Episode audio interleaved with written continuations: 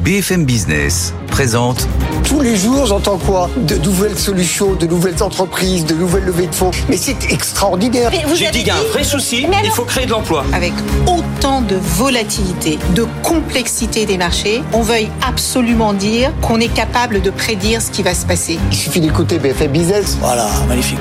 Edwige Chevrillon, Thomas Asportas, Audrey Tcherkov. Good evening business. Bientôt 18h sur BFM Business. Bonsoir à toutes et à tous. Très heureux de vous retrouver dans Good Evening Business sur BFM Business en direct jusqu'à 20h avec, comme tous les soirs, à mes côtés Audrey Tcherkov. Bonsoir Audrey. Bonsoir à tous. Et bonsoir Edwige. Bonsoir Thomas. Bonsoir Audrey. Bonsoir à vous. Dans l'actualité ce soir, on va reparler d'énergie parce que ça y est, ça a l'air d'être la bonne. Enfin, l'État et EDF semblent avoir trouvé un terrain d'entente sur les futurs prix de l'électricité et du nucléaire en France. Le patron d'EDF était auditionné ce matin au Sénat. On l'entendra évidemment dans ce journal et on va largement y revenir ce soir. Dans Good Evening, ce sera après votre interview, Edwige. Absolument. Mon interview, c'est le patron du dialogue social. Demain, c'est la fin des négos. Demain, après-demain, hein. euh, avec les syndicats et, les, et le MEDEF et la CPME le patronat. Bon, c'est la dernière ligne droite sur la réforme de l'assurance chômage. Est-ce que ça vaut le coup ou pas? On parlera beaucoup de défaillances d'entreprises. Notre invité, c'est Pierre Ferracci.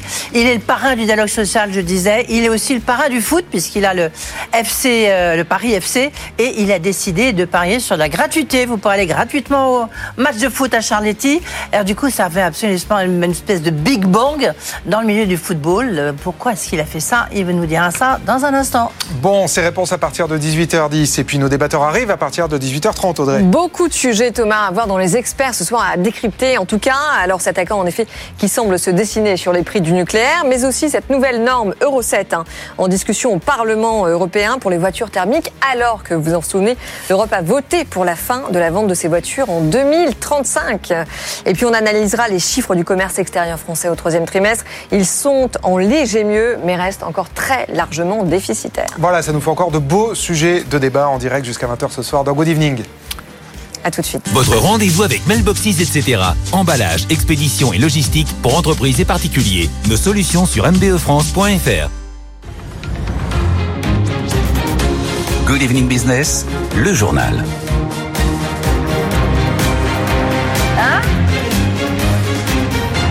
Suis payé très cher pour ça. Et on commence donc avec cette question fondamentale de la régulation de l'énergie en France parce que ça y est, les positions entre l'État et EDF ont l'air de se rapprocher après des mois de négociations. Le patron d'EDF, Luc Raymond, s'est exprimé ce matin au Sénat. Vous allez l'entendre, il se montre plutôt confiant. Je suis là, je suis là, je suis là avec euh, le gouvernement et les administrations pour euh, chercher la meilleure voie possible euh, dans une discussion qui est parfaitement équilibrée, dans laquelle EDF e cherche autant le succès des clients que la soutenabilité d'EDF, et l'État cherche autant la soutenabilité d'EDF que le succès des clients. donc ce travail est intense, il nécessite de repenser notre modèle, donc il nécessite que nous osions réfléchir différemment, parce que les règles ne sont plus les mêmes et qu'il nous faut être capable d'élaborer quelque chose de nouveau élaborer quelque chose de nouveau, oser réfléchir différemment. Bonsoir, Mathieu Pêche-Berti. Bonsoir Thomas. Euh, très concrètement, Mathieu, qu'est-ce que ça veut dire pour EDF Quelles vont être les nouvelles règles du jeu pour notre énergéticien? Écoutez, on savait déjà que l'État et EDF est en train de négocier ce qu'on appelle un prix plafond de l'électricité, au-delà duquel l'État prélèverait euh, l'essentiel des revenus d'EDF pour les euh, réinjecter dans la facture du consommateur pour éviter pendant une nouvelle crise de l'énergie. Et là, on est en train d'atterrir, en tout cas selon plusieurs sources hein, qui, qui sont impliquées dans les négociations, sur un scénario un petit peu original qui consiste à mettre en place une régulation avec plusieurs paliers de prix, un peu comme ce qu'on a aujourd'hui euh, pour notre impôt sur le revenu, si vous voulez. D'accord. Et qu'à chaque palier euh, de prix, euh, l'État prélèvera ou prélèverait une certaine partie des revenus de DEF, une sorte de prélèvement progressif plus le prix est élevé, plus l'État prélève les revenus associés à EDF pour les réinjecter dans la facture des clients. Euh, ce scénario, en tout cas, euh, euh, circule depuis quelques jours. Il semble avoir fédéré, on va dire, en tout cas une sorte de compromis entre EDF et le gouvernement. Luc effectivement, ce matin était assez optimiste et positif sur le fait qu'il était en train de, parvenir à un accord avec le gouvernement. Bruno Le Maire, en même temps, qui était interrogé aux assises de, l'industrie, disait lui aussi qu'un accord était tout proche et que il a bien insisté là-dessus, il fallait bel et bien euh, soutenir euh, les finances d'EDF et qu'il ne fallait pas, en tout cas, acheter la paix sociale pour les industriels, parce que le débat, c'était aussi celui-là, euh, mettre un prix qui ne soit pas trop élevé pour permettre aux industriels de ne pas avoir une facture électrique trop forte. Sauf que là, on est en train de se diriger vers un prix, ou en tout cas vers des prix euh, qui seront peut-être moins favorables aux industriels, même s'il y aura des négociations bilatérales entre DEF et euh, ces grands industriels. Voilà, on devrait y voir un petit peu plus clair. Clément, ce matin, dans quelques a jours. parlé des 70 euros. Hein, on va atterrir vers ça. Oui, alors le débat, c'est effectivement quel est, quels sont les, quel est le, le niveau de coût de production euh, d'EDF et évidemment euh, ce qui fixe une forme euh, de prix plancher, même s'il n'y en aura pas, mais pour fixer ensuite le plafond. On était sur un prix autour de 60 euros depuis que le régulateur de l'énergie l'avait fixé. Et puis ce matin, Luc Raymond, devant les sénateurs, effectivement, a fait cette sortie autour d'un prix proche de 70 euros, a-t-il dit. Et c'est effectivement les échos qui nous reviennent qu'on serait sur des niveaux proches de 70 euros. Et puis ensuite, comme je l'ai dit, avec des paliers euh, jusqu'à 90 puis 110 euros. Bon, tout ça se précise et les positions ont l'air de se rapprocher. Merci beaucoup Mathieu pour votre décryptage. Puisqu'on parle d'énergie, on va maintenant se pencher sur l'industrie automobile, puisque les députés européens, figurez-vous, sont sur le point de débattre de la fameuse nouvelle norme Euro 7. Bonsoir Justine Vassogne. Bonsoir Thomas. C'est cette norme, je dis fameuse parce que c'est cette norme qui fixe les nouvelles exigences en matière d'émissions polluantes des gaz d'échappement. Et elle fait couler beaucoup d'encre, Justine. Oui, absolument. Alors aujourd'hui, hein, les véhicules européens obéissent à la norme Euro 6 depuis 13 ans maintenant. Et l'idée avec cette fameuse norme Euro 7, c'est d'avoir une législation encore plus contraignante. Le problème, c'est qu'Euro 7, eh bien, cette norme, elle a été très largement édulcorée depuis sa présentation il y a euh, un an hein, par la Commission européenne. Pour de nombreux observateurs du secteur, c'est une norme Euro 6 déguisée. Les limites d'émissions polluantes pour les voitures particulières sont les mêmes. Elles ne se durcissent que pour euh, les camions et les bus. Le calendrier a été décalé. Hein. 7 devait initialement entrer en vigueur en 2025. Euh, dans la mouture qui va être euh, débattue dans quelques minutes au Parlement européen, on parle de 2030. Alors, c'est ce qui s'appelle un détricotage en règle. Qui se cache derrière cette opération, Justine? Bien, ils s'en cachent pas. hein. Ce sont les constructeurs automobiles qui sont unanimes sur la question. Ils ne veulent pas d'une nouvelle norme alors qu'ils se préparent tous à se Ouais. convertir à l'électrique pour euh, 2035. Ça ne vous a pas échappé.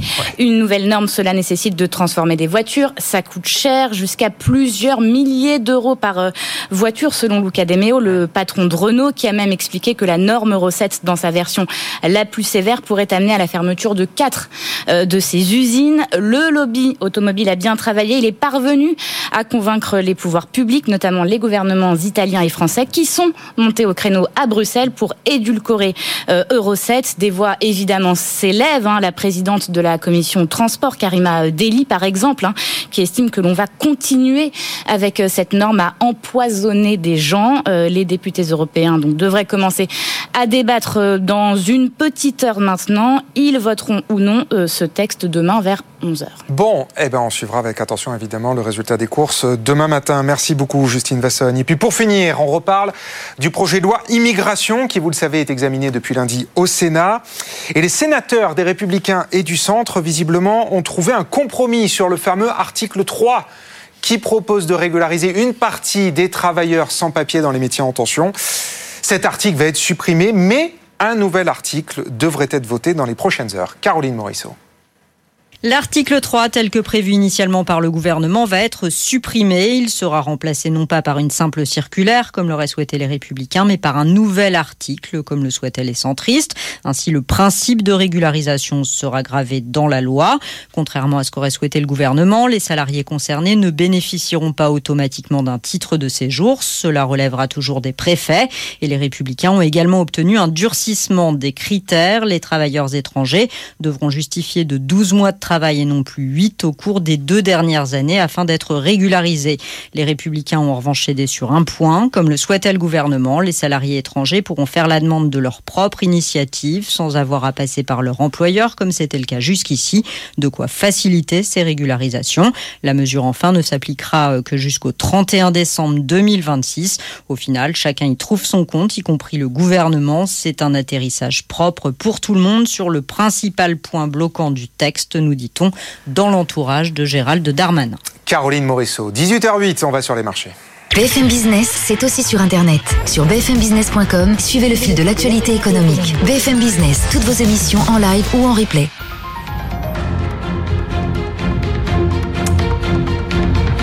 Les marchés en direct d'Euronext avec vous, Étienne Braque. Bonsoir Étienne. Le CAC a terminé dans le vert ce soir. Bonsoir.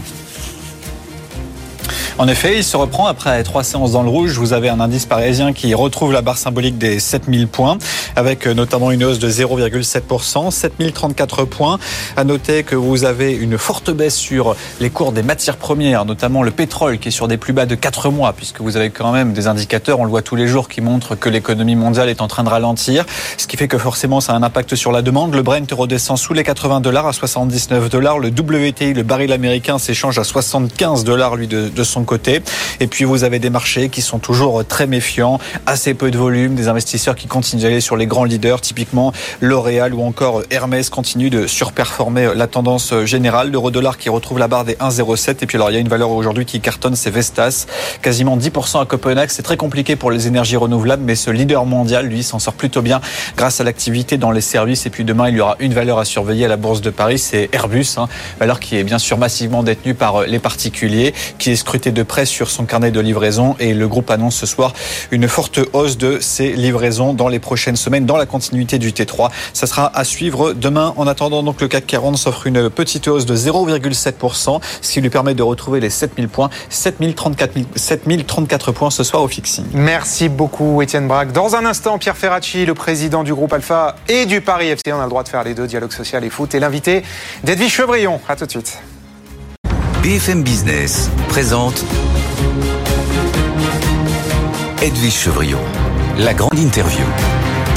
Bonsoir à tous, bienvenue dans la grande interview. Aujourd'hui, je reçois le pape du dialogue social. Ça tombe bien, il est un peu bloqué. Euh, bonsoir Pierre Ferracci. Bonsoir. Merci d'être avec nous. Vous êtes président du groupe Alpha. Alpha, c'est un groupe que vous avez créé. Vous venez de fêter vos 40 ans. Enfin, les 40 ans, c'est un groupe quand même, mine de rien, qui a quand même 130 millions de chiffre d'affaires que vous avez Oui, créé. tout à fait. Pour quelqu'un très cégétiste, très à gauche, et c'est bien d'avoir créé une grosse entreprise hein, aujourd'hui. Vous en êtes fier. Mais c'est bien euh, d'aider les représentants du personnel et les entreprises à trouver le chemin du dialogue social et tant mieux si on est fort et puissant. Ça, vous êtes fort et puissant, le moins qu'on puisse dire. Et puis, vous êtes en train de le devenir, en tous les cas, vous êtes en train de devenir une star dans le foot, puisque vous avez, et vous êtes majoritaire, euh, le Paris FC, qui est le deuxième, voire le troisième, allez, on va dire le deuxième club de foot à Paris. Euh, à Charletti. Et là, vous avez lancé un pavé dans la mare. Vous avez dit à partir du 11 novembre, c'est gratuit quasiment sur l'ensemble des 17 000 places de Charletti. C'est gratuit. On va garder le meilleur pour la fin. On va commencer par le dialogue social, qui est quand même très très important. Euh, demain, c'est la fin des demain et après-demain, c'est la fin des négos, euh, des négociations sur l'UNEDIC Oui. et sur la réforme de l'assurance chômage. Alors évidemment, ce soir, ça coince de partout. Mhm. Certains disent on veut plus la dégressivité, d'autres qui disent qu'il la faut, qu'il a évidemment, on voit bien le, le clivage entre le patronat et les syndicats. Euh, ils vont y arriver, ils n'ont pas le choix parce que sinon, c'est une fois de plus euh, l'annonce du paritarisme, de la mort du paritarisme et l'État qui va reprendre le- la main, non? Oui, j'espère qu'ils vont y arriver parce que oui, l'État reprendra la main comme il le fait un petit peu partout, comme il a failli le faire pour euh, la Carco, même si là il y a eu un compromis entre patronat et syndicats qui a coupé l'herbe sous le pied à l'État. Après, la négociation est difficile parce que là il y a vraiment deux approches un petit peu opposées. Bon, moi vous connaissez mon point de vue. hein. Je pense que si on avait travaillé plus activement et bien avant la réforme des retraites sur le taux d'emploi des seniors, et je suis pas le seul à le dire, hein, le cercle des économistes où il y a aussi des macronistes le dit depuis longtemps, on n'aurait pas autant de tensions sur la réforme de l'assurance chômage. Donc j'espère qu'il y aura ce compromis et puis si l'État reprend la main, il a intérêt à bien regarder euh, ce qui se fait en Europe et on parle de l'Europe quand c'est utile, on en parle moins quand on voit qu'il y a des pratiques différentes. En tout cas sur le taux d'emploi des seniors, il y en a qui ont fait bien mieux que nous depuis longtemps. Et sur la question du travail, qui est une question clé, parce que euh, l'attrait pour le travail aujourd'hui pose quelques problèmes aujourd'hui, ben, il y en a qui ont fait beaucoup mieux et qui ont traité euh, cette question des seniors avec un peu plus de dynamisme et d'efficacité. Mais sur la question de l'assurance chômage, qu'est-ce qui fait beaucoup mieux que nous? Sur la question de l'assurance au niveau chômage, européen ben, peut-être que on se focalise un peu trop sur le niveau de l'indemnité, on se focalise un peu trop sur euh, parfois euh, sur la fraude. On croit parfois que le retour à l'emploi est facilité par la baisse des indemnités. Moi là, je parle en tant que praticien. Euh, je crois que les gens ont envie de trouver un emploi et quand ils le trouvent pas et qu'ils attendent le dernier moment, euh, c'est parce que ce qu'on leur propose n'est pas tout à fait satisfaisant. Et vous savez très bien qu'aujourd'hui, dans les entreprises en France, plus encore que le problème de l'emploi, il y a un problème sur le travail qui n'est pas assez attractif. Il y a une question de sens du travail travail, mais il y a aussi une question de conditions de travail. Euh, en Europe, euh, on oublie souvent qu'on est parmi euh, dans le peloton de tête en matière d'accidents du travail, en matière de risques psychosociaux. Donc il y a bien une question du travail qui n'est pas traitée sérieusement. Pendant trop longtemps, on s'est dit on travaille moins que les autres, mais on est beaucoup plus productif que les autres. Pendant un temps, c'était vrai. Aujourd'hui, la productivité faiblit pour deux raisons essentielles. D'abord, notre industrie s'est bien affaissée et dans les services, il y a moins de productivité. Et ensuite, ben, on arrive au bout du bout de la chaîne pour certains salariés et la montée des risques psychosociaux notamment euh, fait que la productivité n'est plus tout à fait ce qu'elle était. Donc on ne peut plus se rattraper là-dessus. D'ailleurs, c'était souvent moins une productivité du travail qu'une intensification du travail qui était à l'ordre du jour.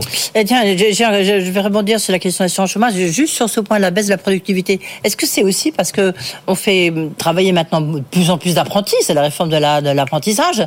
Certains disent, eh ben, voyez, il y a moins de compétences. En fait, il y a moins de compétences, donc la productivité, elle est moins bonne. Non, mais l'apprentissage un petit peu, euh, explique une partie de cette, euh, de cette faiblesse. C'est évident qu'on peut pas demander à un apprenti qui est en Ouais. phase, euh, par définition, d'apprentissage, d'être aussi productif que les anciens. Mais ça ne joue que, ma- pas marginalement, mais c'est minoritaire dans l'explication de la baisse de productivité, du ralentissement plutôt de la productivité. Je, je recevais, euh, juste avant les vacances de la Toussaint, le, le ministre du Travail, Olivier Dussopt, qui disait qu'il défendait le fait que l'État puisse puiser un peu dans les réserves euh, de la GIRC-ARCO, des retraites complémentaires, en disant, mais, et, et c'est vrai, c'est la réforme qu'on a mis en place qui profite, en fait, euh, à la, aux retraites complémentaires, à la GIRC-ARCO. Donc il est aussi un peu normal que l'État, le gouvernement qui a beaucoup travaillé là-dessus, misé là-dessus, en récolte des fruits, notamment pour la formation. Et est-ce que quand l'État fait des choses qui sont pas tout à fait opportunes, il laisse d'autres gérer l'affectation des impôts et des ressources qu'il récolte au travers de l'impôt à d'autres?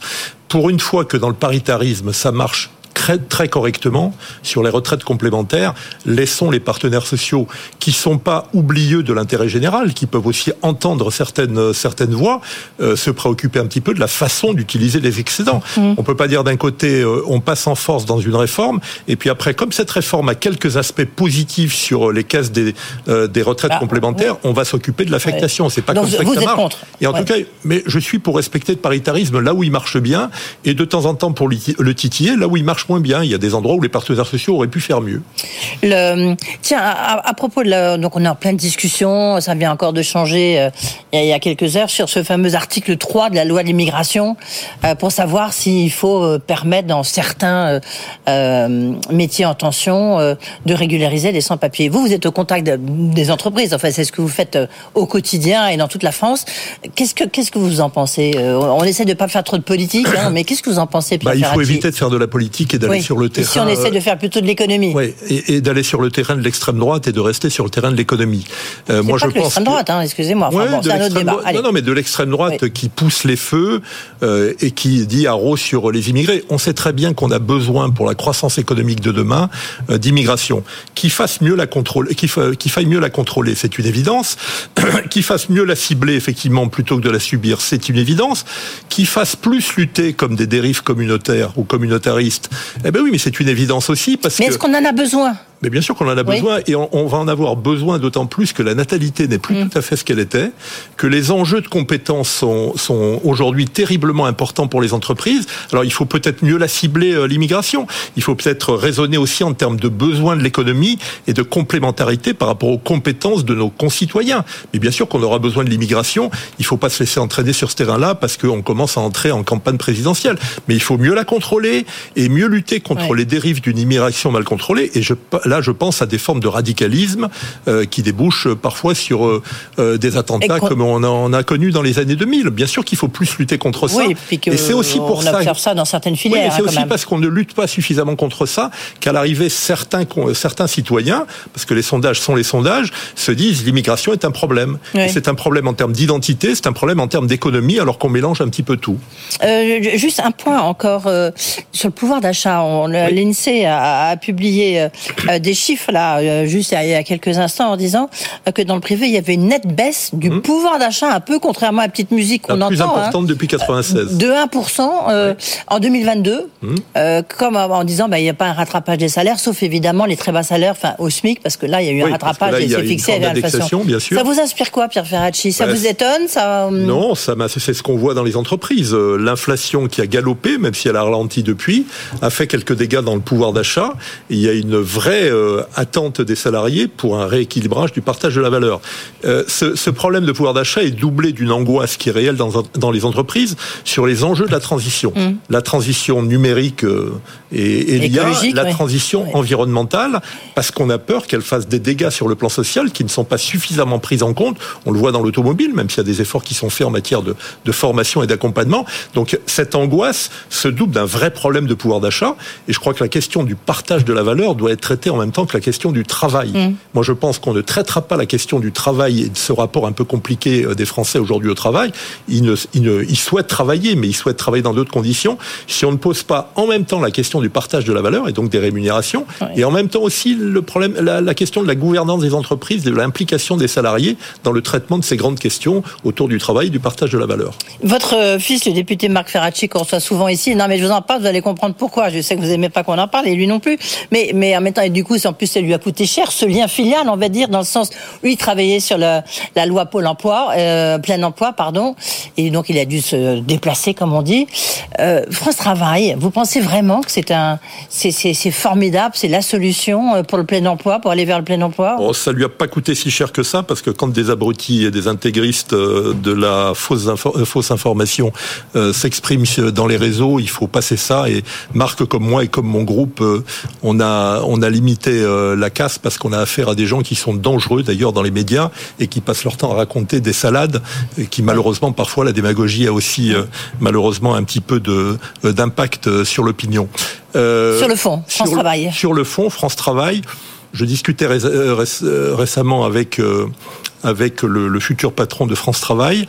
Moi, je suis un peu dubitatif. Et, et, et Parce mon, des énormes machins. Et, mon euh... fils le sait. Ouais. Je pense qu'on avait l'occasion euh, en ce moment. Je pense d'ailleurs que ça va parfois euh, de. Je veux dire, on pense parfois la même chose avec mon fils.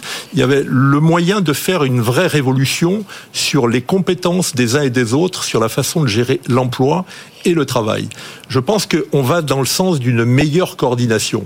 Ça fait beaucoup de bruit, je suis sûr, pour pas grand-chose en termes de résultats au final. Ouais. Donc on va accompagner cette meilleure coordination, et en tant que praticien, si on peut le faire, on le fera. Je crois que c'était l'occasion de mieux répartir les compétences, ne serait-ce qu'au sein de la puissance publique, entre l'État, les régions, les départements, parce qu'il y a des enjeux ouais. aussi de RSA, Bien et on n'a pas fait, c'est un petit peu dommage. Ouais. Peut-être que l'État n'a pas, enfin le gouvernement n'a pas la majorité aujourd'hui pour euh, percer un petit peu euh, les murs. Et peut-être que, que ça se fera, peut-être, soyons optimistes, peut-être que ça se fera par la suite. Peut-être que ça se fera. Je laisse entier d'ailleurs le problème de savoir qui doit prendre le lead entre les régions et l'État, entre les départements et les régions, mais c'était l'occasion d'un vrai débat là-dessus, et je pense que je ne vais pas parler à sa place, mais que sur ce plan-là, peut-être que des députés de Renaissance, et pas seulement lui, espéraient davantage mmh. quelque chose d'autre qu'une coordination meilleure, même si elle est souhaitable si on arrive à. À votre avis, ça doit être en amont, euh, à, quel, à, quel, à quel échelon ah, moi, je suis partisan aujourd'hui. Euh, pourtant, il m'arrive d'être un peu jacobin. Mais non, je suis, je, suis, je suis partisan de voir l'État se recentrer sur ses tâches régaliennes l'éducation, ouais. la sécurité, euh, une défense de, euh, des frontières aussi parce que c'est utile avec euh, les problèmes qu'on a dans, sur la planète. Et peut-être que les régions peuvent prendre aujourd'hui davantage d'importance dans la formation, mmh. dans l'accompagnement et dans la gestion de l'emploi. Ouais. Mais ça veut dire qu'il faut aller au bout d'une forme de décentralisation. On hésite et depuis des on années, on est toujours prêt. entre des eaux. On est toujours entre deux eaux. Entre deux eaux, absolument. Euh, Est-ce que vous observez beaucoup, Pierre Ferracci, encore une fois, vous êtes, vous passez votre vie dans les entreprises. Hein, euh, Est-ce que vous observez de, de, plus en plus de défaillances d'entreprises, notamment à cause du remboursement des, des PGE, des, des, prêts garantis par l'État? Oui, ça commence à poser des problèmes et, et, et l'indicateur évoqué par euh, le gouvernement sur le fait qu'il n'y a pas autant que ça de défaillances et donc d'intervention de l'État en dernier recours, mmh. qui de temps en temps d'ailleurs euh, fait jouer aux banques un, un, jeu un petit peu particulier, euh, cet indicateur est un peu trompeur parce que notamment dans les toutes petites entreprises et même dans certaines entreprises de taille moyenne, euh, l'entrepreneur par exemple réduit sa rémunération euh, ou oui, accepte des vu. tensions de trésorerie qui peuvent le mettre aussi en situation un peu angoissante pour rembourser le PGE. Donc je crois que les PGE, il faudrait les rembourser avec un peu de discernement. Alors après, il faut aussi dire que pendant la période de pandémie, l'État a soutenu tout le monde. Il y a eu beaucoup moins de procédures collectives pendant cette période-là. Mais il ne faudrait pas qu'on ait un coup de balancier qui fasse que beaucoup aillent au tapis, parce que la sortie de crise et la sortie de la pandémie n'a pas été aussi favorable que ça en termes de croissance économique. Et est-ce que vous voyez vraiment des banques, parce que c'est ce qu'on entend encore une fois, je disais ça hier, est-ce que vous avez des banques qui préfèrent à la limite aller à la liquidation euh, comme ça, c'est des prêts garantis par l'État plutôt que d'essayer des plans de sauvegarde qui sont plus, parfois plus hasardeux. C'est très minoritaire et très marginal, mais c'est très choquant. Il y en a effectivement qui jouent ce petit jeu dangereux. En discutant avec quelques administrateurs judiciaires récemment, euh, qui, ont, qui sont aussi un observatoire très intéressant de la vie économique et sociale, on avait à peu près euh, la même opinion sur le sujet. C'est pas majoritaire. Hein. La plupart des banques jouent le jeu et essaient de regarder avec attention ce qui se passe. Il y en a quelques-unes qui s'appuient sur la garantie de l'État pour jouer jouer un petit jeu dangereux. Et donc, après avoir été le parrain du dialogue social, vous devenez, vous êtes, euh, ou vous avez envie de devenir le parrain du football. Parce que, je le disais en introduction, euh, Pierre ah. Ferracci, vous avez jeté un pavé dans la mare, vous avez dit, voilà, je prône la gratuité, je fais le pari sur la gratuité des places euh, au stade Charletti, où joue votre club, parce que vous êtes ma majorité, l'actionnaire majoritaire, le, le Paris FC.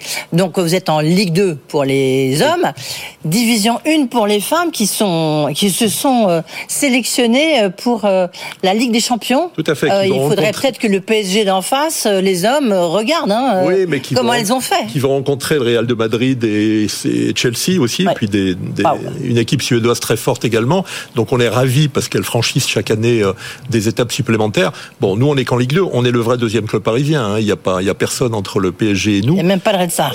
non, le Red Star n'est pas encore en Ligue 2. J'espère qu'il le sera. D'ailleurs, ça fera de, de beaux derby parisiens. Popularité, on va dire. Voilà. Nous, on a fait un choix euh, qui consiste à donner un petit coup de pied dans la fourmilière. Le football n'a pas toujours une bonne image, il faut le dire en ce moment. La mm. violence, euh, parfois des propos xénophobes, euh, parfois des propos homophobes, l'argent roi qui coule un peu partout. même en ayant de bons rapports avec le Paris, Saint, germain je trouve que c'est pas normal que trois pays du Moyen-Orient contrôlent des clubs de football. Ils ont mis la barre sur le plan économique très haut, et même les clubs historiques ont du mal à suivre. Les droits audiovisuels, on sait en France que ça va être une bataille difficile. Vincent Labrune, le président de la LFP. Ah bah oui, il n'y a, personne, il n'y a même pas Canal. Donc, ben euh, Oui, il n'y a même pas Canal. et puis, euh, malheureusement, certains ont bataillé avec Canal pendant des années. Je crois que c'était une mauvaise chose. J'étais un des rares présidents à l'avoir dit à l'époque. Donc, aujourd'hui, le football devient cher. Il devient cher quand on essaie de le regarder à la télévision, parce que l'accès aux distributeurs devient de plus en plus cher. Il devient cher quand on va sur les stades. Alors, moins en Ligue 2 qu'en Ligue des Champions et qu'en Ligue 1. Mais nous, on essaie de donner un signe euh, le football pour nous c'est un bien commun, euh, c'est le reflet de la société avec les bonnes choses et, les pires des choses. Donc il faut que l'accès au football soit plus facile pour ceux qui l'aiment, pour ceux qui le pratiquent, mais aussi pour ceux qui le regardent. C'est le sport le plus populaire de la planète. Donc on a consulté euh, tous nos actionnaires, ils sont d'accord pour aller dans ce bah, sens. Il y, a aussi l'État du Bahreïn hein, quand même aussi. Oui, il y a un fonds souverain qui joue le jeu. il y a aussi des Américains et des Indiens. J'ai un tour de table assez assez international, mais c'est majoritairement un, club euh, dirigé et contrôlé par, euh, par, par, moi et par mon équipe dirigeante et par d'autres petits actionnaires, mais que, que j'apprécie beaucoup autour de moi. Donc on a fait ce choix d'aller vers la gratuité tout au long de la saison, aussi bien pour les filles en Division 1 que pour les, les garçons en Ligue 2. C'est un pari je pense que la réaction de nos sponsors, de nos partenaires, nous permet d'affronter le défi économique que ça, représente. Ça vous coûte combien? C'est quoi le défi économique? Disons que l'enjeu pour nous en Ligue 2, entre la perte de recettes de billetterie, les charges supplémentaires qu'on va avoir en termes de sécurité, mais aussi les recettes supplémentaires qu'on pourra avoir en termes de merchandising, même la buvette qui en rapporte quelques-unes dans les stades de football, l'enjeu est de l'ordre de 1 million d'euros. On espère que nos partenaires vont nous apporter ça et même davantage que ça. Donc le défi, il n'est pas économique, il est sociétal. C'est de dire en gros, tout le monde ne fera pas de la gratuité, mais j'espère que d'autres clubs nous suivront pour baisser les tarifs et faire en sorte que le football soit plus attractif sur le terrain de la tarification pour des catégories modestes qui sont à l'euro près aujourd'hui. Avec l'inflation, on voit bien qu'il y a beaucoup de citoyens et de citoyennes qui ont du mal à se nourrir, à se loger, à se soigner. Et donc le loisir, c'est ce qu'on coupe en priorité, les vacances et les loisirs quand on a des problèmes de pouvoir d'achat. Vous êtes étonné, juste une dernière question, euh, par le, bruit que ça fait, euh, le, boucan que ça fait. Ah mais c'est incroyable. Il y a, des, il y a des, des, des, quotidiens étrangers qui en parlent, qui vont en parler. Bon, tous les médias français sont intéressés par la chose. Après, il faut qu'on transforme l'essai à la fois en termes d'affluence, ça prendra du temps, hein, ça va pas être le déferlement immédiat, et sur le plan économique, c'est-à-dire en attirant dans une logique de responsabilité sociale les entreprises. Vous aidez les jeunes parfois en situation difficile à rentrer sur le marché du travail, mais aidez-les aussi les jeunes et les moins jeunes à venir voir du football sans débourser des sommes qui aujourd'hui sont inaccessibles pour bon nombre de catégories modestes. Et bien, Ferracci, on voit bien le lien du reste avec ce que vous êtes avant, j'ai envie de dire, avant le footeux. Merci, Pierre Ferracci, d'avoir été avec nous. Restez tout de suite, Thomas Asportas, l'info éco. BFM Business, l'info éco. 18h30 sur BFM Business, l'État et EDF proches d'un accord sur les prix de l'électricité. Son patron Luc Raymond était auditionné ce matin au Sénat et parle de discussions, je cite, parfaitement équilibrées avec l'État. Une source proche de l'exécutif affirme de son côté que les deux parties ne sont pas loin du compte. Le PDG d'EDF évoque un prix proche des 70 euros le mégawattheure. Cette nouvelle régulation prendra le relais de l'AREN à partir du 1er janvier 2026. En attendant, l'hiver se présente bien concernant notre approvisionnement en électricité. C'est ce qu'a dit ce matin le gestionnaire du réseau RTE qui classe comme faible le risque de coupure de courant cet hiver. Rien à voir avec l'hiver dernier où des scénarios de délestage avaient été envisagés. RTE compte quand même sur les Français pour continuer à économiser l'énergie. Le directeur exécutif de RTE, Thomas Vérinck, sera notre invité sur BFM Business demain matin à 8h15. L'Ukraine et la Moldavie se rapprochent de l'Union européenne. La Commission européenne recommande l'ouverture de négociations d'adhésion à l'UE à condition que Kiev poursuive ses réformes. Les dirigeants européens doivent maintenant approuver cette proposition de la Commission qui requiert l'unanimité des 27. Il pourrait se prononcer lors du prochain sommet européen de décembre. Le déficit commercial de la France a légèrement reculé au troisième trimestre, même s'il reste abyssal à 25,3 milliards d'euros contre 25 milliards 6 le trimestre précédent. C'est beaucoup mieux que les 30 à 50 milliards de déficit trimestriel en 2022-2023 au plus fort de la crise énergétique, mais c'est toujours beaucoup plus que les 15 milliards de déficit trimestriel qu'avait la France avant le début de la pandémie. Et puis pour finir, la société de location de scooters en libre service CityScoot s'est déclarée en cessation de paiement aujourd'hui auprès du tribunal de commerce de Paris et sollicite sa protection. CityScoot cherche maintenant de nouveaux investisseurs pour déployer sa nouvelle flotte électrique. La société avait remporté le dernier appel d'offres de la ville de Paris pour les cinq prochaines années, mais elle a besoin de nouveaux fonds pour financer son développement. Bientôt 18h33 sur BFM Business. Dans un instant, on retrouve nos experts dans Good Evening Business, Edwige Chevrillon, André Tcherkov, Emmanuel Le Chypre et Mathieu Pechberti. À tout de suite. Good Evening Business. Actu, experts, débat et interview des grands acteurs de l'économie. 18h35, bienvenue dans les experts autour de la table. Emmanuel Le Chypre, bonsoir. Bonsoir. Mathieu Berti, bonsoir. Nos experts maison. Edwige Chevrillon, évidemment, vous êtes resté avec nous. Euh, tout de suite, on commence avec ce sujet crucial hein, pour euh, notre énergie et puis aussi pour la compétitivité de nos entreprises, la future régulation de l'électricité en France. Et visiblement, les positions sont en train de se rapprocher entre l'État et EDF. On écoute tout de suite ce que disait ce matin le PDG d'EDF, Luc Raymond, auditionné au Sénat.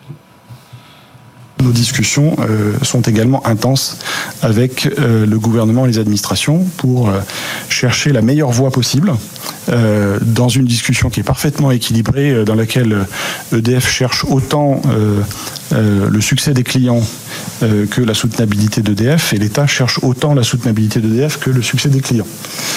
donc ce travail est intense, il nécessite de repenser notre modèle, donc il nécessite que nous osions réfléchir différemment.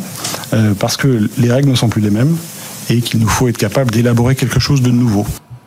Alors Luc Raymond nous dit que l'État et EDF euh, ont donc les mêmes objectifs. Un, le, succès d'EDF, mais aussi la soutenabilité des clients. Alors ça y est, est-ce qu'on peut dire qu'on est enfin sur la même longueur d'onde, Mathieu Pechberti? Oui, en tout cas, on est en train d'y arriver. Bruno Le Maire était, pendant que Luc Raymond était auditionné au Sénat, lui, il était à une conférence devant des industriels au cours de laquelle il a dit que les positions euh, convergeaient, alors qu'effectivement ils partaient de loin et que c'était une une question de jour. Euh, ce qui a été dit jusqu'ici et ce pourquoi EDF et le gouvernement n'étaient pas d'accord, c'est que le gouvernement et notamment euh, Agnès Pannier-Runacher qui défendait une vision un peu plus, euh, on va dire, proche des consommateurs, avec un, un, prix de la régulation de l'électricité qui soit, on va dire, entre guillemets bas, même s'il reste assez élevé en réalité. Ce que disait la Creux aussi hier soir. Hein. Voilà, exactement. pour protéger davantage les consommateurs. C'est ce que ne disait pas le gouvernement euh, officiellement et ce qu'on devine maintenant dans les propos de Bruno Le Maire, c'est que évidemment euh, Bercy défend la position d'EDF, défend euh, le redressement des finances d'EDF qui croule sous quand même 65 milliards de dettes, je le rappelle, et que le gouvernement donc aura une position d'avoir une régulation qui sera, on va dire, avantageuse pour EDF, je vais le dire comme ça. Euh, on va voir sur quoi on va atterrir, mais ce qui est clair, c'est que le gouvernement ne veut plus remettre un euro dans cette boîte, euh, qu'il soutient à fond perdu depuis une dizaine d'années. Non, mais surtout que là, vous me parlez du passif, en effet, avec le, le, volume absolument exorbitant de dette, mais il y a aussi un financement colossal annuel sur le grand carénage, sur les nouveaux EPR, et là, on est milliards. à 25 milliards. Oui, oui, non, et, alors, Annuellement, hein, effectivement, il y a effectivement le passif, comme vous dites, qu'il faudra le régler d'une manière ou d'une autre, et euh, l'idée, c'est effectivement de fixer un prix de l'électricité, un plafond en fait, ce qui va être fixé, c'est un plafond de prix, peut-être même plusieurs plafonds de prix, je vais venir après, euh, pour faire en sorte que EDF ait gagne assez d'argent tout simplement pour financer euh, effectivement la restauration de la durée de vie, euh, de la prolongation pardon de la durée de vie des centrales nucléaires existantes et puis à partir de, des prochaines années les futurs EPR. Oui, non, et le point important, mais là, euh, Mathieu, vous pouvez peut-être préciser, je ne sais pas si on a les précisions déjà, c'est qu'effectivement, c'est ce qu'expliquait hier Emmanuel Vargon, c'est que ça peut être un, il y a un prix plafond et un prix plancher entre 60 et 70, hein, visiblement, mais à partir de, de certains niveaux, euh, ça coûtera plus ou moins cher. Il n'y aura pas toute l'électricité, évidemment, qui sera vendue à 60 euros, euh, ni à 75 euros ou 70 euros. Et donc, il y aura des compensations qui vont être faites, notamment pour les industriels. Et puis, quand EDF gagnera trop d'argent, ça sera euh, retourné vers les consommateurs. Oui, alors le concept, effectivement, c'est que, bon, euh, comme ils se sont vite rendus compte qu'ils ne tomberaient pas d'accord, le gouvernement et EDF, euh, ils se sont dit, bah, plutôt que de faire un prix, on va en faire plusieurs. Donc là, on a la complexité qu'on sait bien faire en France, n'est-ce pas, Emmanuel euh, Et donc, l'idée, c'est de mettre en place on va dire une régulation des prix avec des paliers de prix. Euh, C'est un peu comme l'impôt sur le revenu, et plus vous gagnez d'argent, plus vous payez d'impôts. Là, ça sera un petit peu la même chose. Plus EDF, plus les prix d'électricité seront élevés, plus EDF gagnera d'argent, et plus l'État prélèvera une cote-part de ses revenus qu'il euh, répercutera dans la facture des clients sous forme d'aides diverses et variées.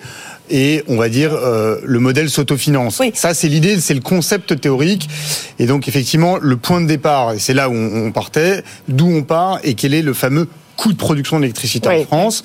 Emmanuel Vargon, qui était euh, chez vous et de Vigière, euh, le régulateur de l'énergie, disait qu'on était à des niveaux de 60 euros. Euh, Pour la première fois, Luc Raymond, ce matin, a dit devant les sénateurs qu'en réalité, le coût de production de l'EDF était proche de 70. Bon, et effectivement, il y avait un débat là-dessus, 60-70, on était presque à, des, à un euro près. C'est déjà mieux qu'avec et- et 120 euros qui était le point de départ de, de Luc oui, Raymond, mais hein. ça c'était ouais, c'était ouais. des jeunes négo. Oui, mais c'est- Donc, voilà, on- c'était- on- on est- une première bon, négo. 70 euros, c'est quand même pas rien. Euh, on était à 42 il y a 10 ans. euh, voilà, on a fait un vrai bond hein, pour rappeler que le nucléaire euh, pas cher, c'est fini. Voilà. Ouais, mais alors, cela étant dit, effectivement, on passe de 42 à 60-70, ça va suffire? Faudrait le rappeler, 65 milliards de dettes, 25 milliards d'euros d'investissement par an, ça suffit à EDF pour, euh, pour financer son développement? Bah, c'est toute la question, hein, parce que le, Ça si- dépend ce que vous mettez dedans, c'est toujours la même chose. Hein. Euh, Non, Eh ben, Le grand carénage, les six nouveaux EPR, les Non, non, renouvelables, euh, les barrages. ah bah non, non, oui, et puis vous pouvez ra- rajouter les déchets nucléaires. Non, non, non, ça ne suffira pas. Mais de toute façon, il ah, faudra surtout- une régulation, une nouvelle régulation. Non, mais c'est important de le dire. Tous les 10 ans. Hein. Oui, Enfin, euh, surtout, c'est que si, euh, à partir d'un certain niveau de prix, euh, l'État ponctionne ce que Oui, gagne tout. EDF, Oui, quasiment j'ai envie de tout. dire, ça sert à rien, ou, ou quasiment tout. On est sur cette base-là aujourd'hui, mais ça paraît un peu absurde. Tant qu'à faire, autant baisser, vous voyez, c'est autant baisser En même temps, de. Edwige, Emmanuel Vargon, vous euh, disiez quand elle citait avant-hier euh, sur votre plateau les 60 euros, hier, elle, elle disait que ça incluait justement le traitement des déchets. Vous lui Voilà, avez mais posé la après, question. euh, Jusqu'où elle, euh, Oui, elle, elle disait il y avait tout dedans. Voilà. Mathieu Non, non, non, Pechberti est pas un tout peu. dedans. Non, Bah, toujours pas d'accord, On est toujours Non, pas d'accord.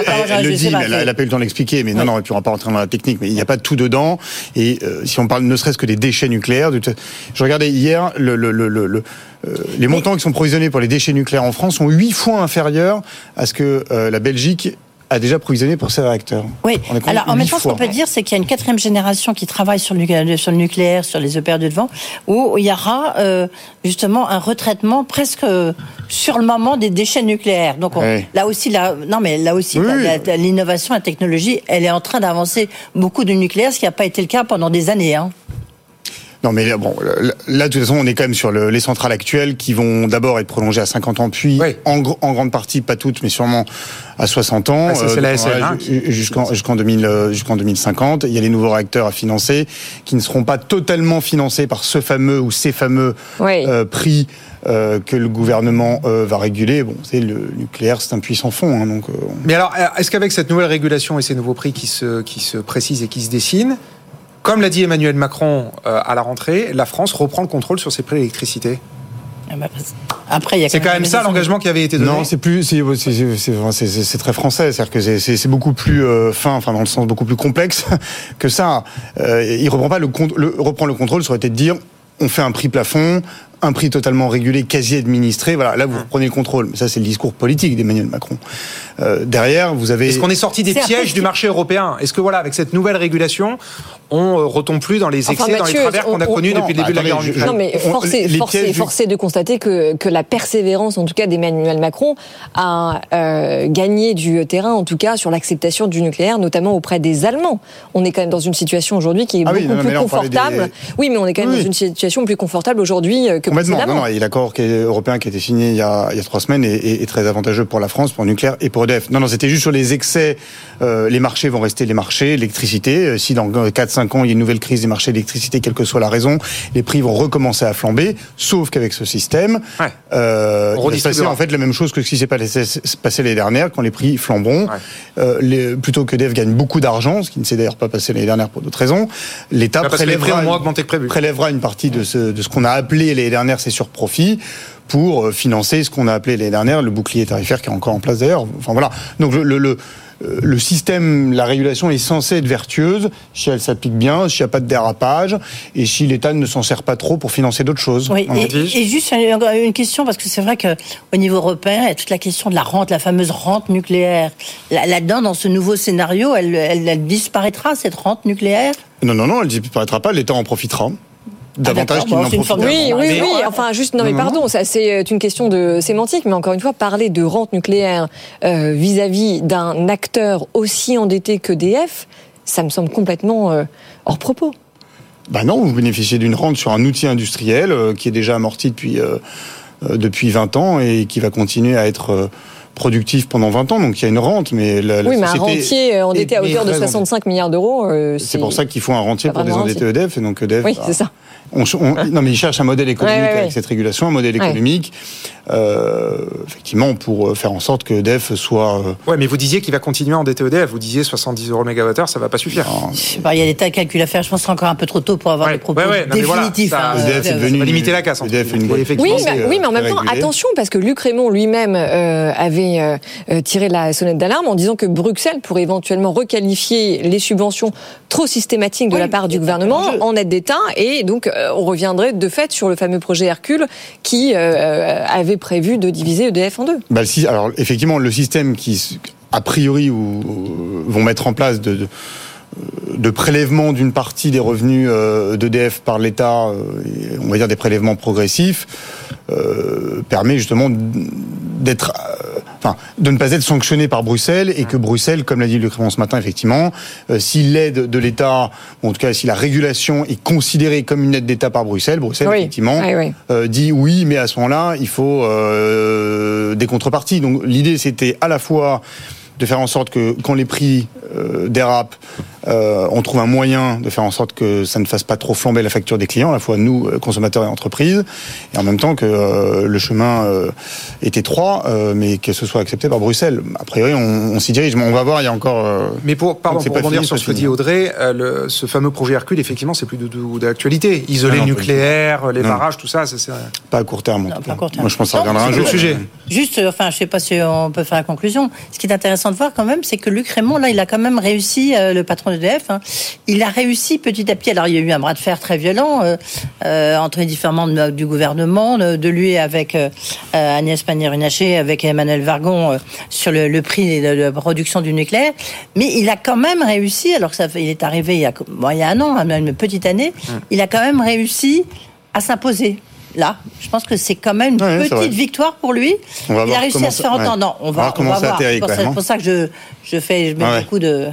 Non, non, Oui, on va de bémol. Mais- Non, mais il a réussi à s'imposer dès, dès le début, puisque souvenez-vous. Ah oui, quand- mais là, il, quand- il a failli sauter. Là, il a failli. Oui, oui, hein. absolument. Mais quand il avait été pressenti par l'État, il a tout de suite dit euh, qu'il voulait occuper les fonctions de euh, président-directeur Ouais. général, alors que le gouvernement voulait dissocier les euh, deux fonctions. Et il avait aussi, ouais. enfin, il a gagné cette première bataille. Et on sent bien. Et Emmanuel effet- Macron qui voulait qu'il soit seulement euh, directeur Voilà. général, Ouais. et Bruno Le Maire voulait qu'il soit PDG. Voilà. Ouais. Donc là, il y a eu un petit bras de fer, et puis finalement, je sais pas, c'est le corps des mines. Des m'a poussé pour dire qu'il fallait C'est qu'il soit PDG. Il n'est pas, sans trop, doute mieux il est parce pas trop que critiqué pour le moment. oui.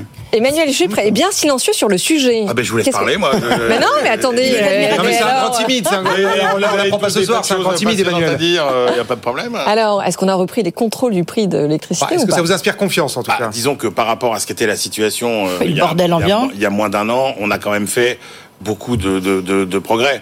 Alors déjà, on peut noter qu'au niveau européen, ce qui est assez euh, caractéristique de chaque grande crise européenne, on trouve toujours des façons finalement d'améliorer le système. Rappelez-vous, Oui. après la crise de 2008, Oui. on avait considérablement renforcé euh, toutes les, les filets de protection euh, financiers parce qu'on s'était rendu compte que nos banques euh, finalement euh, n'avaient pas euh, finalement tous ces filets de protection. Donc là, on avait beaucoup progressé. Et là, finalement, on se rend compte qu'on a quand même fait des progrès sur le marché de l'énergie, que ce soit euh, au niveau français ou que ce soit au niveau européen, puisqu'effectivement, on peut considérer que euh, certains des défauts euh, du système euh, sont en partie gommés et que les Allemands finalement ont en partie quand même fait une partie du chemin vers euh, vers la France. Donc ça c'est bien. C'est bien aussi sur euh, effectivement euh, la façon dont est géré euh, EDF parce que alors moi je, les, les, les discussions sont effectivement très compliquées euh, en termes de vases communicants d'argent, mais ça reste quand même de l'argent de l'État tout ça hein, globalement puisque c'est Et le nôtre, puisque- accessoirement, puisque ouais. c'est quand même puisque c'est quand même euh, c'est quand même le nôtre. Euh, c'est vrai qu'on va quand même vers euh, moi, je trouve qu'on s'est, on s'est plutôt rapproché de la position d'EDF par rapport à ce qu'était le départ des, des, des, des discussions Oui, oui. avec effectivement les Ça. 120 euros d'un côté et euh, la position euh, officielle du gouvernement de l'autre. Parce que tout le monde se rend bien compte que EDF, un, est vraiment un des acteurs majeurs, euh, essentiels, euh, pivot de la réindustrialisation de la France et que la France ne peut pas se permettre d'avoir un énergéticien euh, en mauvaise santé. Et ça, je pense que le gouvernement l'a bien compris. Euh, Luc Raymond, qui lui voulait sans doute à l'excès protéger euh, les rentes de son entreprise, bah, il a fait aussi une partie du chemin. Et on arrive effectivement à une situation qui est sans doute un peu plus saine que ce qu'elle était pour EDF, mais effectivement avec des défis considérables, dont une partie aujourd'hui ne sont pas financés par les comptes tels qu'on les présente aujourd'hui et tels qu'on présente les grands équilibres aujourd'hui. Donc EDF n'a pas fini de coûter de l'argent euh, aux contribuables. Je crois qu'il faut pas, il faut pas euh, rêver. Ça sera le mot de la fin. Ça met tout le monde d'accord. Merci beaucoup Mathieu Pechberti d'avoir décrypté avec nous euh, toutes ces annonces du jour autour d'EDF. On passe maintenant au débrief de votre interview, Edwige Chevrillon. Ce soir, c'était Pierre Ferracci qui était à votre micro. Oui, grand expert en politique sociale. le- je, je- je l'ai présenté en disant c'est le pape du dialogue social. hein. Ou le parrain, ouais. Ah, lui- ça lui a fait plaisir, d'ailleurs. Mais il est en train de devenir le parrain du foot. Ça, c'était la, Ouais. la petite cerise sur le gâteau. Euh, sur le dialogue social, parce que vous savez, demain après-demain, c'est les dernières négociations euh, sur l'UNEDIC. Hum. Voir si les partenaires sociaux vont trouver un accord ou pas, notamment sur la nouvelle convention d'assurance chômage. Là, pour l'instant, il y a un bras de fer, pour le coup, qui est, qui est vraiment assez tendu entre les différents partenaires sur la question de la dégressivité Des euh, allocations, ouais. des allocations. D'après ce qu'avait l'air de dire Pierre Ferracci, ça marche pas cette dégressivité de l'assurance chômage dans le sens où c'est pas ça qui incite euh, Hum. quelqu'un qui cherche un emploi à, trou- à, à trouver, à, à- à- à- pardon, à À trouver, retrouver un emploi, ouais. à retrouver un emploi tout simplement, à le forcer à trouver un emploi. Et donc il, euh, il disait de toute manière, il y a un enjeu très important, c'est-à-dire que s'ils n'y arrivent pas, bah, qu'est-ce qui se passe? C'est l'État qui ne rêve que de ça, qui va reprendre la main. Et là, c'est encore un coup supplémentaire euh, au paritarisme. Et donc euh, c'est peut-être euh, peut-être ça qui va les forcer à trouver un accord, Hum. parce que sinon, euh, voilà, c'est c'est très très mauvais pour eux. Déjà qu'il y a un bras de fer sur la Carco, Ouais, on en ils parle l'ont échappé beaucoup belle ici. euh, là-dessus, mais ouais. Ils l'ont momentanément Voilà, échappé exactement. belle, parce qu'on sait que Ouais, de veut absolument Ouais. euh, qu'il y ait quand même une partie qui revienne, Ouais. donc des caisses de retraite complémentaires qui reviennent dans le circuit. En même temps, sur la dégressivité des droits à l'assurance chômage et sur le raccourcissement euh, euh, du temps des allocations, on sait quand même que c'est sur les derniers mois que se font euh, les, les plus intenses recherches, justement, pour trouver un emploi, Emmanuel. Ouais. C'était vrai sur les, les professions qui en fait n'ont pas de mal à retrouver euh, un emploi. Et c'est vrai que c'était le cas, par exemple, pour les cadres, hein, dont on voyait bien que, euh, comme par magie, euh, finalement, euh, beaucoup d'entre eux retrouvaient euh, du travail euh, assez facilement, fin, euh, quelques jours, euh, voire quelques semaines avant la fin de euh, de, de leurs droits. Mais c'est vrai que ça concernait pas une énorme partie de euh, de la population. Là, ce qui est probable, c'est qu'effectivement, alors c'est toujours la même chose. Hein, L'État joue toujours un rôle extrêmement ambigu, euh, à la fois maître Ouais. du jeu, à la fois arbitre, à la, enfin, c'est c'est toujours extrêmement compliqué de de, de s'y retrouver. Moi, il me semble qu'effectivement, vu la conjoncture économique, il n'est pas impossible qu'on ait un accord euh, entre Ouais. partenaires sociaux parce qu'on n'est quand même plus dans la période ont un peu le couteau sur la gorge, hein, du quand même. chômage de masse. Je pense qu'ils veulent par-dessus tout éviter que l'État euh, revienne euh, euh, aux commandes. Donc, il est, il, est, il est possible, comme ils ont quand même souvent su le faire par le passé, que les partenaires sociaux. Ils ont réussi euh, au dernier moment à trouver un un accord accord. sur le partage de la valeur. Oui, C'était mal, c'était Ouais. mal euh, engagé. Finalement, au dernier moment, ils y sont arrivés. Effectivement, là, peut-être encore, encore une fois, en sentant le, le, le- le Oui, couteau se rapprocher. Peut-être que là aussi, ça va débloquer au dernier moment. Ce que je tiens, je profite pour dire que Marie-Lise Léon, euh, donc la numéro 1 de la CFDT, sera euh, mon invitée donc euh, jeudi prochain. Donc ça D'accord. sera intéressant. C'est après toutes ces négos. Très pour voir intéressant. Si, c'est- si ça marche ou pas. Euh, non, ce que moi, ce que tous les grands experts euh, disent, il faut, il y a un problème sur la notion de travail en France, de considération du travail, notamment chez les jeunes, mais pas que. Euh, il rappelait que quand même en termes d'accidents du travail, euh, la France est dans les, les, les pays euh, les, plus classés. mauvais, quoi, les, Ouais. les plus mal classés. Et dit, il y a vraiment une discussion. C'était un peu l'objectif de cette loi sur le plein emploi. Ça n'a pas vraiment été le cas Hmm. de discuter. C'est quoi le travail aujourd'hui en France? Voilà. Oui, Ça elle a parlé du vague, sens aussi. ouais. euh, mais je pense que c'est quelque chose de, d'int- enfin, de vraiment utile pour essayer de remettre un peu les trains dans le bon sens. Et alors, il a réagi à l'actualité aussi à ce fameux article 3 du projet Ah de loi immigration. Alors là, pour le coup, il tourne pas autour du pot. Il est à 200% pour. hein. Il dit on a besoin de ces compétences, sans faire de politique. On a besoin de ces compétences parce que la natalité baisse en France. C'est une Mm. terrible mauvaise nouvelle pour notre économie. Évidemment, au-delà de l'économie. Et parce qu'il y a Non, de nouvelles compétences ça. qui sont nécessaires Oui, voilà. euh, pour le climat et pour le numérique. Donc, un plaidoyer pour l'immigration qualifiée en France. Ouais, mais ça, c'est ça, ce qu'on en a déjà discuté, je crois que c'était l'année dernière, en disant euh, le do- dossier il est beaucoup plus politique qu'économique, parce que sur le plan économique, tout le monde est assez d'accord pour dire que c'est très utile. Euh, là, je parle sous le contrôle d'Emmanuel, mais c'est clair qu'on on voit toutes les filières où c'est indispensable. Là, c'est les filières où en général, euh, c'est pas forcément dans les dans les filières les- où on a besoin le plus d'excellence. hein. Hum. C'est là où les Français ont plus envie de travailler. Oui, absolument. Alors, il n'a pas euh, cité euh, euh, Pôle emploi comme vivier euh, qui pourrait justement venir remplacer cette immigration euh, choisie, puisqu'on sait que dans les métiers en, en tension, notamment euh, dans le secteur de la restauration, il y a 150 000 postes euh, qui, sont, qui sont à pourvoir et quasiment le, le- le même nombre euh, de personnes euh, chez euh, Pôle emploi. Et alors, puisque vous parlez de Pôle emploi, bah, France c'est- Travail. ça, voilà, ça Ouais. appartient bientôt au passé. Euh, c'est son fils. Marc Ouais. Ferracci, qui a préfiguré charge de ça, le, successeur de, obligé voilà, de- du projet de loi et de se déporter du coup. Il a obligé de se déporter. Assez euh, sceptique sur France Travail. Bah, il dit on a, on est allé, euh, on a fait la moitié du boulot en gros quoi. Bah oui, parce qu'il dit c'est c'est peut-être bien parce que ça permet peut-être de gérer au niveau des compétences, de ce qu'il faut au niveau national, mais il dit là moi qui suis, enfin il faut quand même vraiment euh, mettre ça plutôt Oui, au niveau un régional, euh, un praticien, parce que sinon ça reste une espèce de grand machin. Hum. Et donc c'est c'est une étape. Oui. Mais il faut l'étape d'après. Bah, c'est ce que c'est ce que vous nous dites, Emmanuel, depuis plusieurs mois. Oui, c'est c'est qu'effectivement, c'est c'est- c'est- Au plus près du terrain, pardon. c'est toujours on est on, des régions. On, es- on espère toujours une forme de miracle avec ces, ces- alors on nous vend toujours ces guichets de plus en plus uniques, euh, euh, ces Personnalisés. de plus en plus simples, personnalisées. Il faut pas oublier quand même euh, le chemin qu'a parcouru Pô- Pôle Emploi au cours des, des, des, des 10-15 dernières années. Il y a quand même une amélioration. Euh, De, de la de l'offre euh, Pôle Ah. emploi ah bah si regardez Ah non, mais regardez le attendez, taux de je suis satisfaction. très heureuse de vous Non, non, l'entendre mais dire. regardez le taux de satisfaction des entreprises Oui, oui, absolument. Hein, euh, ouais. il est Ouais, quand oui. même assez assez élevé. C'est mieux. En même temps, il y a- il y, a eu- c'était- il y a eu beaucoup d'améliorations. Alors effectivement, il y a il y a il y a encore beaucoup d'améliorations à faire, mais euh, faut pas espérer non plus de miracle de cette nouvelle organisation. C'est vrai que le maître mot c'est la décentralisation. Ça, Et- c'est et comme- le guichet comme- unique. Comme sur beaucoup d'autres comme sur beaucoup d'autres Sujets. Bah, les guichets uniques, euh, Ouais, on, va à dire, on voir. a quand même Ouais. fait beaucoup d'expériences. On a toujours espéré beaucoup et euh, au final, on a toujours. euh, Et c'est pire que on le a- guichet oui, on a, on toujours été déçus.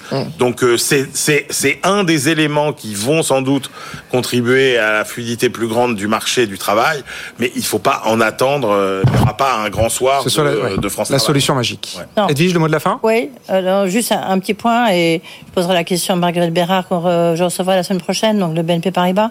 Il dit les banques ont quand même un rôle un petit peu trouble sur les défaillances d'entreprises, Oui. Notamment sur les toutes petites entreprises, avec les, remboursements des PGE, les prêts garantis par l'État.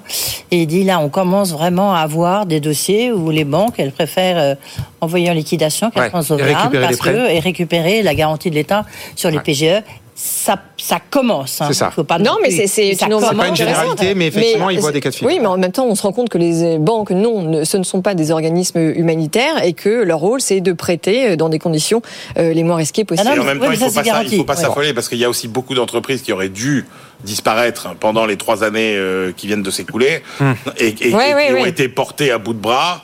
Euh, de façon un peu artificielle et il y a un moment où euh, ça va quand même sans doute euh, bon les zombies vont tomber ce- les zombies vont les zombies vont Voilà. tomber et c'est une cure euh, Merci. Merci à tous les deux pour ce débrief. Emmanuel Le Chypre, Edwige Chevrillon, votre invité demain soir, Edwige. Eh ben, on va parler du slip, du slip français. C'est Ah oui. pour vous, une émission pour vous, messieurs. Euh, non, je reçois. Et pas que, c'est pour femmes aussi. Oui, oui, euh, et puis des pantoufles. hein.